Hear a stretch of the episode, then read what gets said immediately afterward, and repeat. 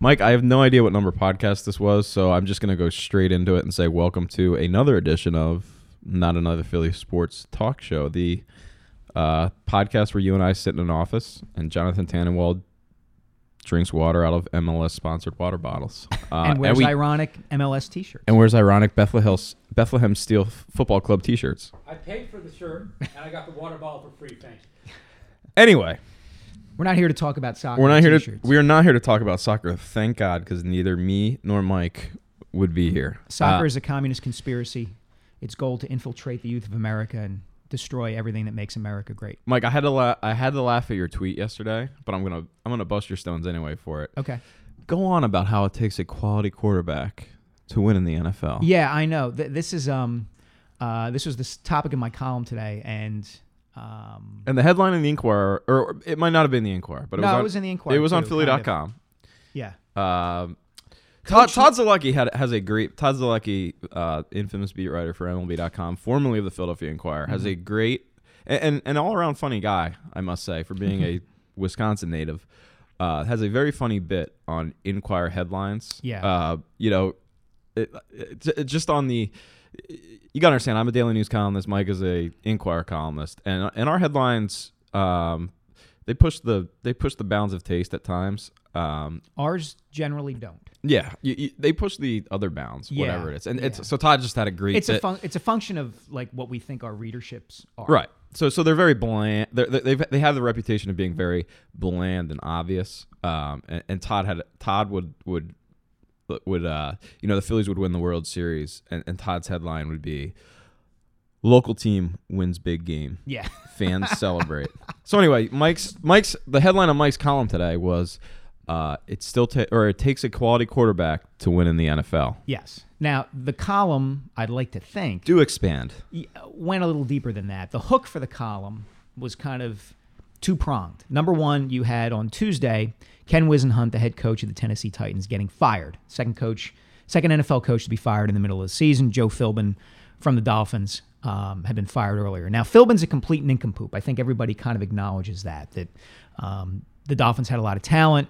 Regardless of what you think about Ryan Tannehill, a quarterback, I like him a little bit more than a lot of Although people do. Philbin also substantiates your point because he got his head coaching job because he happened to be the offensive coordinator coordinator. with Aaron Rodgers. The point of the column was that you have Ken Whisenhunt, who in 2008 and 2009, when he had when he stumbled into having Kurt Warner as his starting quarterback in Arizona, was regarded as a really quality head coach. Uh, Cardinals get to the Super Bowl for the first time in their history. The following year, they go 10 and six and win a playoff game. Um, so, and Ken Whisenhunt is brilliant. Well, then Kurt Warner is no longer a starting quarterback, and all of a sudden, Ken Whisenhunt isn't so smart. And you know, he's he had lost 20 of his last 23 games with the Titans in large part because he's starting guys like Jake Locker and Charlie Whitehurst and a rookie named Marcus Mariota. Now that doesn't make Ken Whisenhunt brilliant. That just means that when you have a really good quarterback, it's a hell of a lot easier to win in the NFL. Not breaking any news there. But the other hook for it was, of course, Tuesday being the trade deadline in the NFL, and the, and all this speculation and discussion about Colin Kaepernick and the Eagles, and ooh, would the Eagles trade Chip Kelly to Tennessee for draft picks so that he could coach Marcus Mariota, and all this kind of stuff, and you know, we spend a lot of time, you and I have spent a lot of time in this podcast. We, as people in the media and people who follow sports, spend a lot of time discussing the job Chip Kelly is doing. And, you know, And let me just interject by saying that my theory all along is that Chip Kelly really has been targeting Mari- Marcus Mariota, particularly his offseason moves.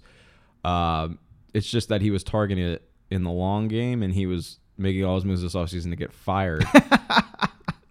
Full well knowing that Ken Whisenhunt would get Right. fired with, with Tennessee, and, and then would then that, that's with Tennessee. deep. That's deep. That's, That's like next- that's like usual suspects depth right That's there. next level. I, I believe the kids call that Illuminati type stuff today.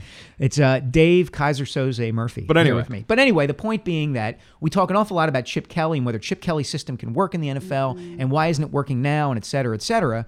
When what mostly we ought to be looking at is who is a quarterback and who doesn't. You know, and and that holds true for Bill Belichick as well. Oh, absolutely. I'm fa- I'm fascinated to see what what Bill Belichick looks like um, when Tom Bra- whenever it is that Tom Brady retires, ten or fifteen years from now.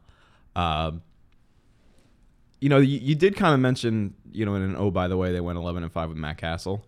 Um, but I, You know, I- you know I'm who on- else? You I'm know on- who else was on that team? Randy Moss. Yeah, exactly. Wes Welker, This Kevin is, this Faulk. is also legitimately the equivalent, the the the, the uh, analog to that Phillies 2011 team that was legitimately the best National League team in perhaps in baseball history. Mm-hmm. Um, that just didn't happen to win. Um, Um, like you, you were saying, that Patriots team just had so much talent. But that gets into what I agree with your underlying point. Solid column as always. Um, but I find it fascinating because the Kurt Warner Ken Whisenhunt thing also kind of gets into this inescapable kind of chicken and egg spiral that you Right. look at because Kurt Warner only ended up starting because uh, Matt Leinart got hurt. the fabled Matt Leinart broke his collarbone, and the reason why Matt uh, the reason why Matt Leinart was starting over Kurt Warner was because Kurt Warner looked like Muhammad Ali at the end like of a- his yeah, like career shot in in in New York, and I'll never forget some of the one of these games that I was at that the Eagles just. I mean, you, you looked out down on the field and you just felt bad for Kurt Warner. I mean, you, you think Sam Bradford looks scared at times. I mean, Kurt Warner. Well, I would I would tweak that a little bit in that Warner looked that way. I felt like it is the end of his tenure with the Rams, clearly, and he was playing with so many injuries. But I'm thinking with the Giants. Well, I know, but the Gi- the season with the Giants, I know which game you're talking about. It was He literally had one of the worst offensive lines in history. He did, and he got crushed. And you know what? When they made the change to Eli Manning, the Giants were six and 4 Mm-hmm.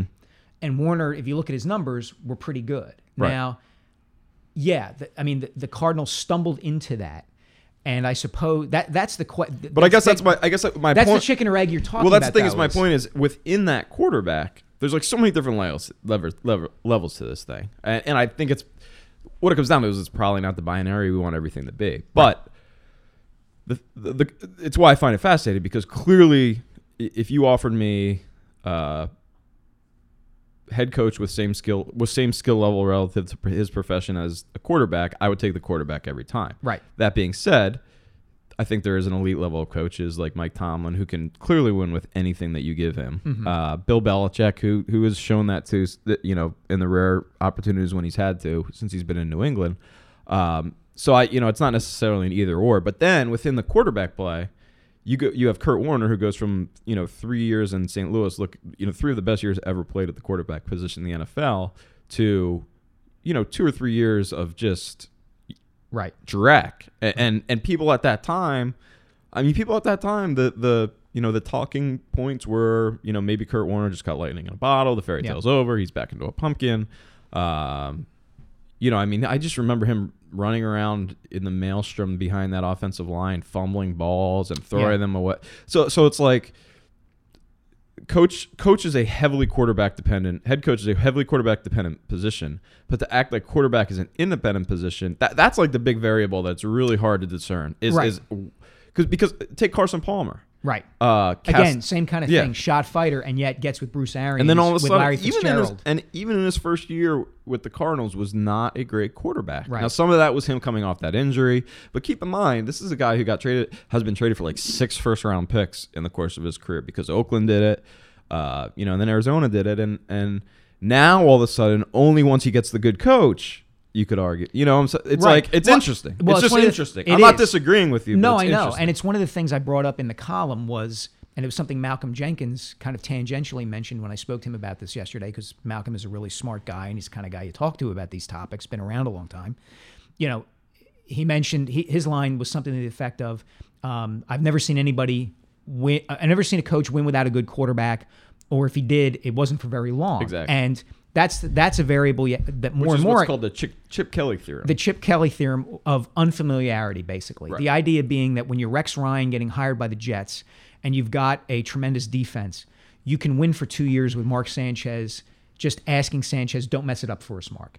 Um, but once you get past that point, or whatever that point is, maybe it's a year, maybe it's two years, maybe it's three years, and teams start to figure out what you're all about, a, can you adjust as a coach? And B, do you have a quarterback who is capable enough to allow you to adjust? And to use Rex Ryan as an example, I don't think he's had either one. I think he hasn't adjusted at all. And B, A, hasn't adjusted at all. B, he has not had a quarterback for whatever reason. I mean, he may be he's probably part of the reason that that he hasn't had that quarterback because he can't judge the position and values defense more than he does offense. All that sort of stuff. But another good example would be a Chip Kelly. Michael Vick. You know, with with Michael Vick, um, with Nick Foles in 2013. Oh, but I guess what I'm saying is the, the unfamiliarity factor extends to the quarterback as well, particularly quarterbacks with unique skill sets, and that ties into what we're That's- talking about. that as is well, true, too. Because Colin, you look at Colin Kaepernick, Cam Newton, um, you know, even Russell that was. Can I just say that was the the perfect Philly pronunciation of a player's Cam Newton. Yeah. Well, I was I was more We like should we should record this podcast in Trenton. yeah, yeah, it's- Cam. I didn't say Cam, Cam, though. Um, You still drinking your water? yeah, it's uh, it's almost gone. Almost gone. But Anyway. anyway, uh, I said Cam Newton that way because Cam Newton, it, it was a subtle reference to Colin Kaepernick because if you actually look at their stats, um, you know, stats are the worst way to evaluate the quarterback position. Like Andrew Luck, his rookie year completely invalidated stats for quarterbacks for the Mm-hmm. rest of all time. I mean, they can tell you a little bit of something, but I mean, his quarterback rating was like 78 that Yeah. year, and yet he was like it was the only reason they were in the right, playoffs. and he literally took an 0 16 team and won them 11 games and took them to the playoffs. But anyway, uh, if you look at Kaepernick and Newton stats, um, Newton is clear. Newton, now, Now you're thinking now about I'm it. Now you're thinking self-conscious about it. My uh, Philadelphia accent, which is bizarre because I'm from the Poconos. But um, Ah, we've infiltrated your mind. but Newton. Stolen your anyway, soul. if you look at Newton and Kaepernick's stats, they are nearly identical this year. Yes. And even though Newton more so passes the eye test than Kaepernick, he has never passed the eye test for me. Mm-hmm. And if you look at his performance since that that dynamic rookie year, which was very similar, it might have even been the same year as that dynamic Michael Vick year.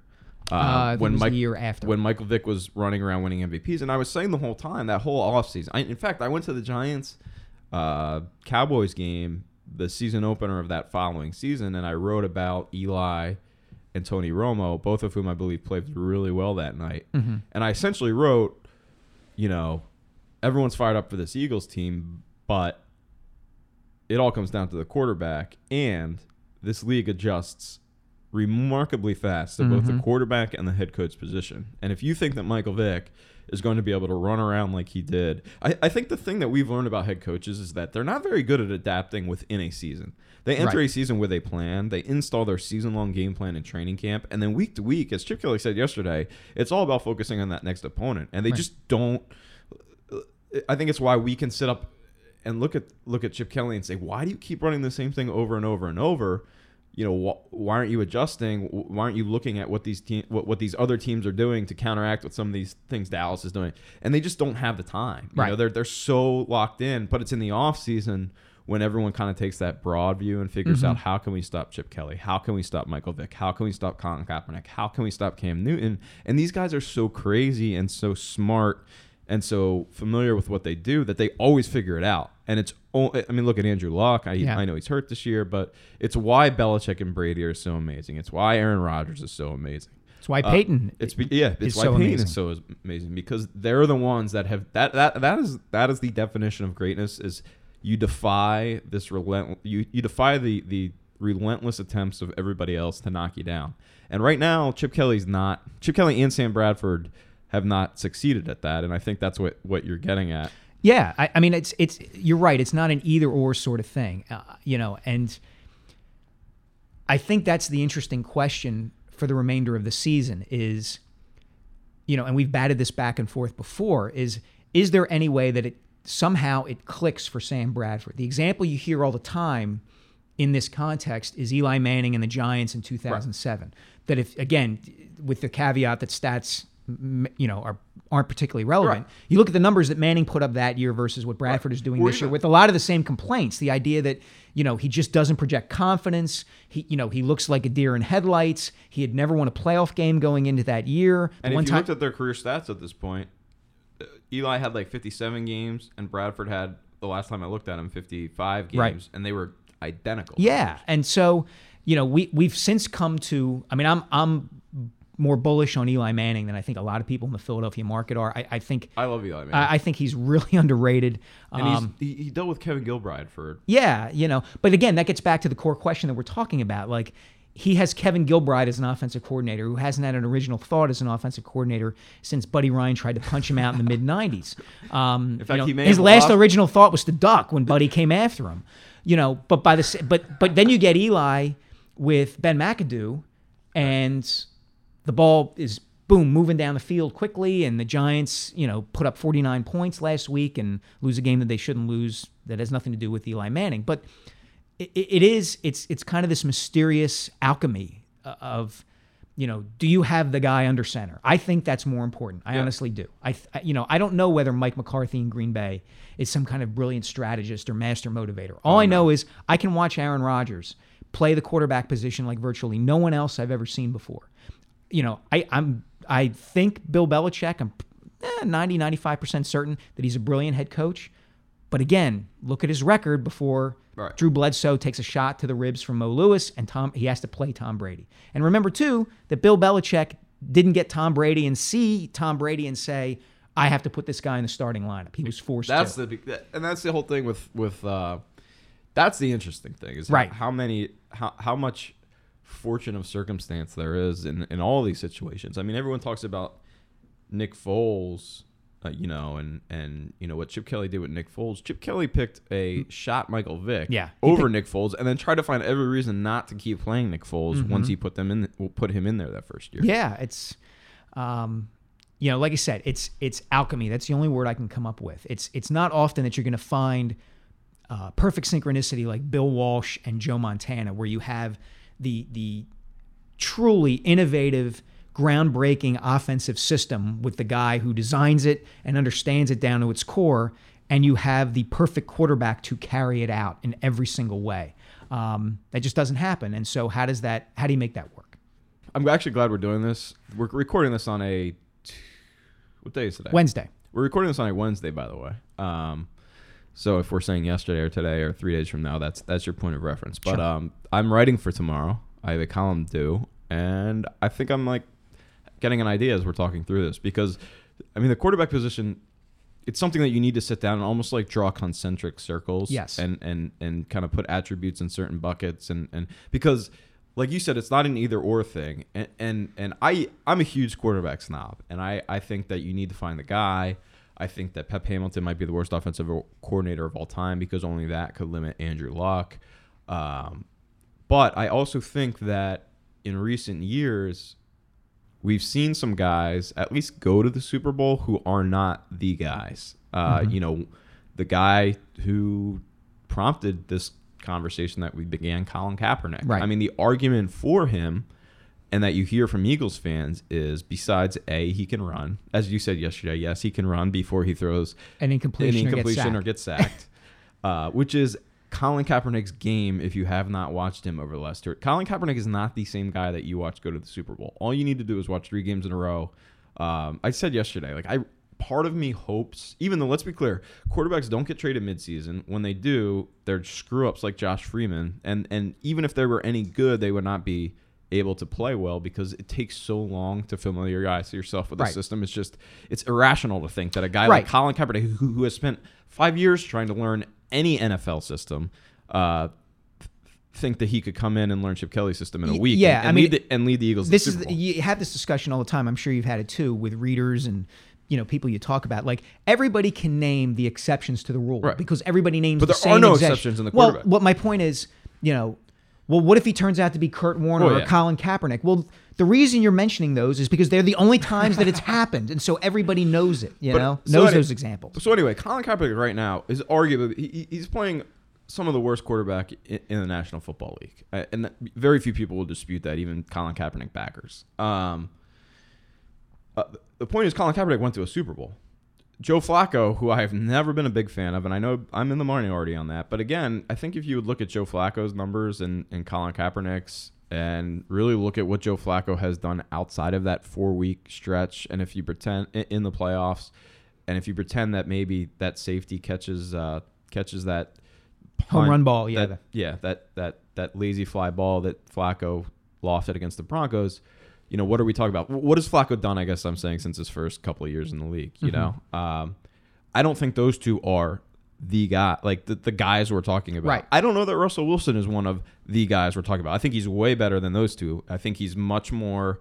I think he's a guy who's who's perfectly service. Same thing with Eli. I mean, he's not Andrew Luck, he's not Aaron Rodgers, but he's much more of a guy than even I would say Russell Wilson is. So it's almost like a spectrum. Yeah. And I think, in my personal opinion and my evaluation of the position, that spectrum is kind of broadened a little bit for me. To, I mean, I've looked at it. It's really the Flacco issue for me, where I, I said if Joe Flacco could win a Super Bowl, maybe I need to reevaluate what I think it takes to win a Super Well, Bowl. I, I think what we're talking about and what you're getting at is kind of So the point is maybe Sam Bradford. Sam Bradford is not the guy. I think all of us can acknowledge that, but I'm still not convinced that he's not that much worse than well, Flacco. that, that gets to an interesting question, okay? Because I would argue that with respect to guys like Flacco and Russell Wilson, who are not the elite, elite, elite kinds Let's- of guys and- yet. You know what? Russell Wilson's far more arguable. Let's let's say Kaepernick and Flacco. Okay. If those two guys can go to a Super So Bowl. then the question becomes, okay, how much of the team's success is based on what that quarterback does? And how much of it is based on other attributes? You know, that 49ers team that Kaepernick got to the Super Best Bowl with. defense in the league. Yeah, had the best defense in the league, had Frank Gore at running back, had a, an all world tight end in Vernon Davis, guys who could make plays. So Same let's thing for frankly the Joe Seahawks and Yeah. the Ravens. Maybe that's what it takes. Maybe, Maybe that's, but that my point is, okay, if you have Tom Brady, you can get away with not having the greatest defense in the world because you got Tom Brady. Same thing with Aaron Rodgers. You can get away with not having, for a while anyway, you can get away with not having Jordy Nelson. Will that hurt them down the road? Maybe it will, but they'll keep moving down the road until it hurts them. Bringing this back to the Eagles, the question I think now becomes, okay, we all agree, we think what Sam Bradford is and what he is not. So, how good is the Eagles' defense? to be able to kind of make up the difference. You know, what we saw last year was Nick Foles, we all kind of figured out, okay, he's really not 27 and 2. But they score 11 touchdowns through special teams returns and fumble recoveries and interception returns, and it helps make up the difference. And it eventually stopped, and it didn't carry them past 10 and 6 and not making the playoffs.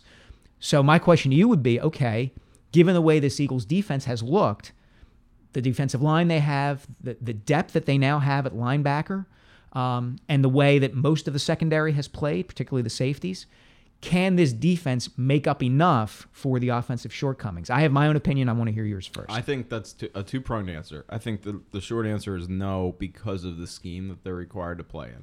I think if you look at those three, and the more I think about it, the more similar that Niners, Ravens, and Seahawks teams all were. Um, I mean, the Ravens didn't have that dominant defense, but it They could- they could be good when they could- needed to could be. very Yeah. good, and they had great coaching. But Yeah. the thing that all three of them also had was a power running game uh, that could get two or three yards on first and second down so that you're playing third and si- 5 third and six. You're putting your quarterback in a position where he can get the defense flowing one way with the play action, with the, you know, with, with moving the line around, moving the pocket.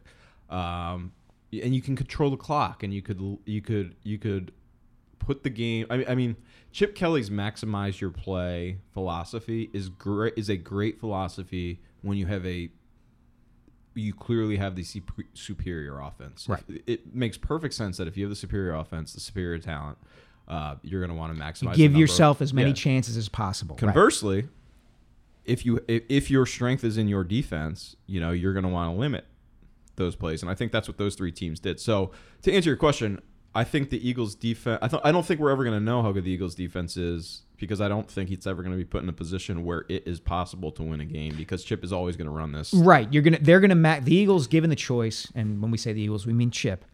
Given the choice, is going to maximize his opportunities for the defense, for the for the offense to win the game, as opposed to its defense. You know, and that's just a that's a fundamental, you know, tenet, I guess, on his part. And you know, I- that again, that brings us kind of brings us full circle. I mean, at some point, don't as a coach you have to look at this and say okay i know what i believe i know what i thought heading into the season but this is the way it's shaken out and so how do i adjust on the fly how do i you know if you're you know that's one of the things that's one of the reasons i think Belichick most people think Belichick is brilliant is that he can go in within a game he can look at it and say you know what we're going to beat the Jets this week by having Tom Brady throw in every play. And that's just the way it's going to be. This game, I don't care what I believed coming into it. I don't care what I believe in the macro. This game, Brady dropping back every single time is going to win us this game. And then the following week, come back with insert name of running back here, banging it up the middle 30 times for 150 Gray. yards. Yeah.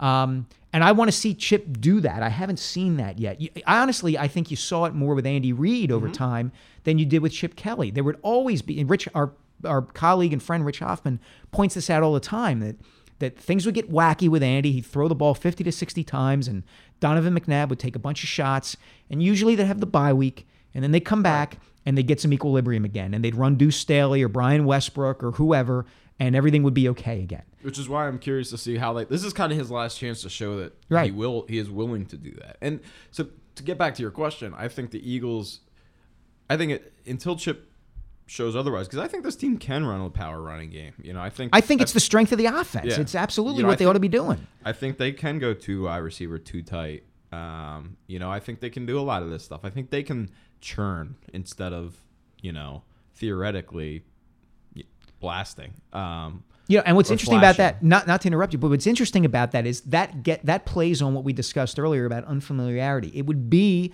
surprising for a while if they did that hmm. because teams assume going in that there's going to be playing with pace. And that's the biggest thing that Belichick does within the scope of a game. I mean, like you said, from the macro, the respect I have for him is that he's won with Corey Dillon rush for 1,800 yards. He's run with Randy Moss catching for 1,800 yards. He's run with the thing that people forget is he had the, one of the best defenses, if not the best defense in the league, the first three or four years Right. of Brady's career. And Brady's numbers actually weren't all that great his first two or three years. I mean, they were they were okay, but they weren't. He wasn't Tom Brady until Mm-hmm. Right. You know that Randy Moss season really, and he's been that way ever since. Mm-hmm. But within and and he's won with a weak defense. Um, but within the course of a game, the things that he does is is I'm I'm just thinking back to to, to the last game I watched, um, the Jets game. the Jets game. Um, he does so many varied things. Uh, I mean, you're constantly watching just this fluid, organic offense. Where Chip Kelly, you feel like you're just watching the same. For, you, you look like feel like a guy playing Madden, where he Yeah. plays his same formation every time and runs the same plays that he knows will work. Right. Uh, whereas Belichick's got Brady under center with an I formation at one point. Then he's backing him up in a shotgun with four wide. He's got three tight ends out there sometimes, and it, it's just like with this is all within one possession. So here's the question though: Can Belichick do that because only because he has Brady?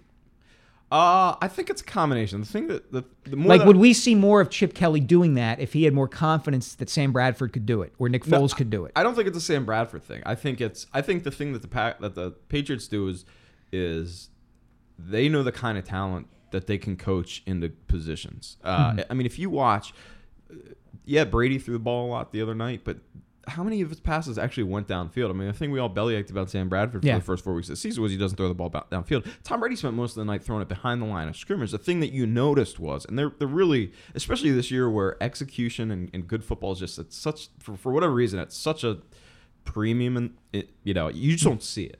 The Patriots, it, it was amazing to see every block executed. Mm-hmm. Every, I mean, you just just watching them run a bubble screen. I mean, that turns into like a, a a ballet performance. Yeah. you're Whereas- like, whereas- you know, a Broadway a Broadway Whereas show. you watch where, the you know, Eagles, and it's like it's like rolling a soccer ball out in the field of seven year olds. Yeah. you know. Yeah. Um, and that's so. I think it's it's. I think it's a combination of things. I think a Belichick really knows the kind. I mean, look at like Rob Ninkovich. He goes Mm-hmm. from being a special teams player to being a. I mean, he was pretty dominant the other night. Yeah. Um, and he has no measurables. No. You know, he looks Just- like he looks like he and Ryan Fitzpatrick sit on a lake in Kenosha, ice fishing all winter. Uh, but he's the kind of guy that Bill Belichick knows. Bill Belichick can have a relationship with and know how to put him. That, that's Right. the thing I think is lacking with Chip Kelly is he doesn't either seem to know how to identify the talent that is malleable to his specifications, or he just doesn't know what kind. Of, he, he, he doesn't seem to have that relationship where he's like, all right, I know me and Jordan Matthews have this thing, and I can put him in places where I know Jordan Matthews will succeed. Do you know what I'm saying? Like, I Are you think saying he has he, has trouble relating to to young men of our culture? But all right, so it was a bad example. I think he, I think he thinks he has that relationship, and it looked for a while that he had it with Jason Kelce. Yes. but this season has not appeared. Jason Kel- Kelce doesn't look like he has a relationship with anybody No. on that offense No, this season. absolutely not. Um, so I guess it's a Tom Brady thing. Absolutely, His rear end has a relationship Yeah. with the ground Uh, an awful lot, but Yeah, yeah. Um, but yeah, to answer your question, Tom Brady. I think I think a lot. Of, I think much of it is Tom Brady, but I think much more than we're willing to give credit for is Belichick knowing how to teach, and then the teaching aspect I think is very important too. Teaching them how to execute because these these guys don't. Ha- you look at their individual talent, and it's like it's a bunch of cast-offs. Wes Welker was a cast-off. Danny Amendola was a cast-off. You know, Julian Edelman was a quarterback, right? Yeah. Um, Yeah. he just knows football players that will do the football things that he can teach them to do, and I think that's what you see in their scheme. Yeah, I think I think there's a lot of truth in that, and I also think, but again, it gets back to where we begun. We began, and I think we can, you know, as we get closer to kind of wrapping this up, kind of bring this full circle. Is um, it's still that chicken or egg question? Like you, you could make the same argument. Like go back to the St. Louis Rams teams of those the late '90s and the early 2000s when we mentioned before when Warner was at his peak, and he's got Marshall Faulk here and Isaac Bruce there and Torry Holt over there and Az Hakim in the slot and all that. And yes, unbelievably great skill position players all of it predicated on really Warner's ability to hit a guy in stride Yeah. every single time. How many times do you see those guys reaching behind them to catch a ball? Yeah. You know, so is Mike Martz is it was that offense a function of A Mike Martz's offensive brilliance and acumen, B the skill position players that the Rams had at their disposal, C Warner, D all of the above, and and if it's all of the above, how do you grade what was most important? I you know, I think I think the easiest answer is that it's it was the right combination of all those things at the, At right, the right time, time. At, with the right synergy between them, and I think that's the argument to to kind of tie this into a bow. I think that's the argument for if there is one for allowing Chip Kelly just to continue tinkering until he finds the formula Yes. because clearly he he said he decided that Nick Foles was not one of those players, and so he moved on to Sam Bradford. And regardless of what he Chip Kelly has has proven that he will lie to us. Um, he's not a bastion of truth. No. So- he was he was he was surly as- on on He- Tuesday. I just by read the, way. transcript and it, it, it, it read like it. Yeah, But he, anyway. he cranked the jerk meter up to 13 Oh, yeah. He- yesterday. He, couldn't uh, wait on he, Tuesday. He had uh he, he'd gone an entire week without downgrading on reporters.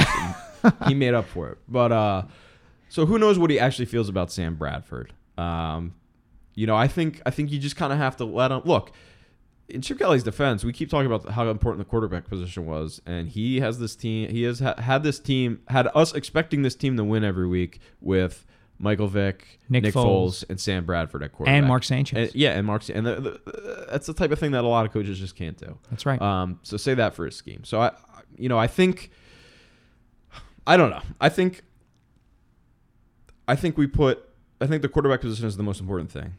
But I also think that you can't just go out and buy a quarterback off a grocery store shelf. So you have to make do with what you have. And I Mm-hmm. think what Chip Kelly has done a good job of is making do with what he has. And he's going to have to, you know, it's almost like we're wasting our breath because he's just going to have to continue to do that Yeah. until the right guy comes along. That's right. That's Because right. I mean, he's not. Everyone, everyone says, "Oh man, the Eagles dodged a bullet by not signing Sam Bradford to a contract." But guess what? Someone's got to play quarterback next season, and if they don't sign Sam Bradford to a contract, then that means it's Mark Sanchez. And if Mark Sanchez gets hurt, you're talking about.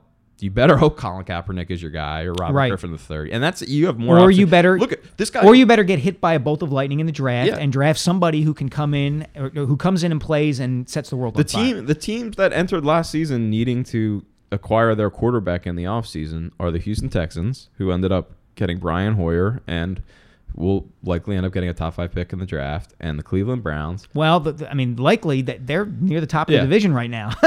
Yeah, I, that all division is so awful. they- yeah. they might. The Colts might be the first team to uh, to go to a playoff game, and if they had not gone to the playoff game, had a top five pick in the draft.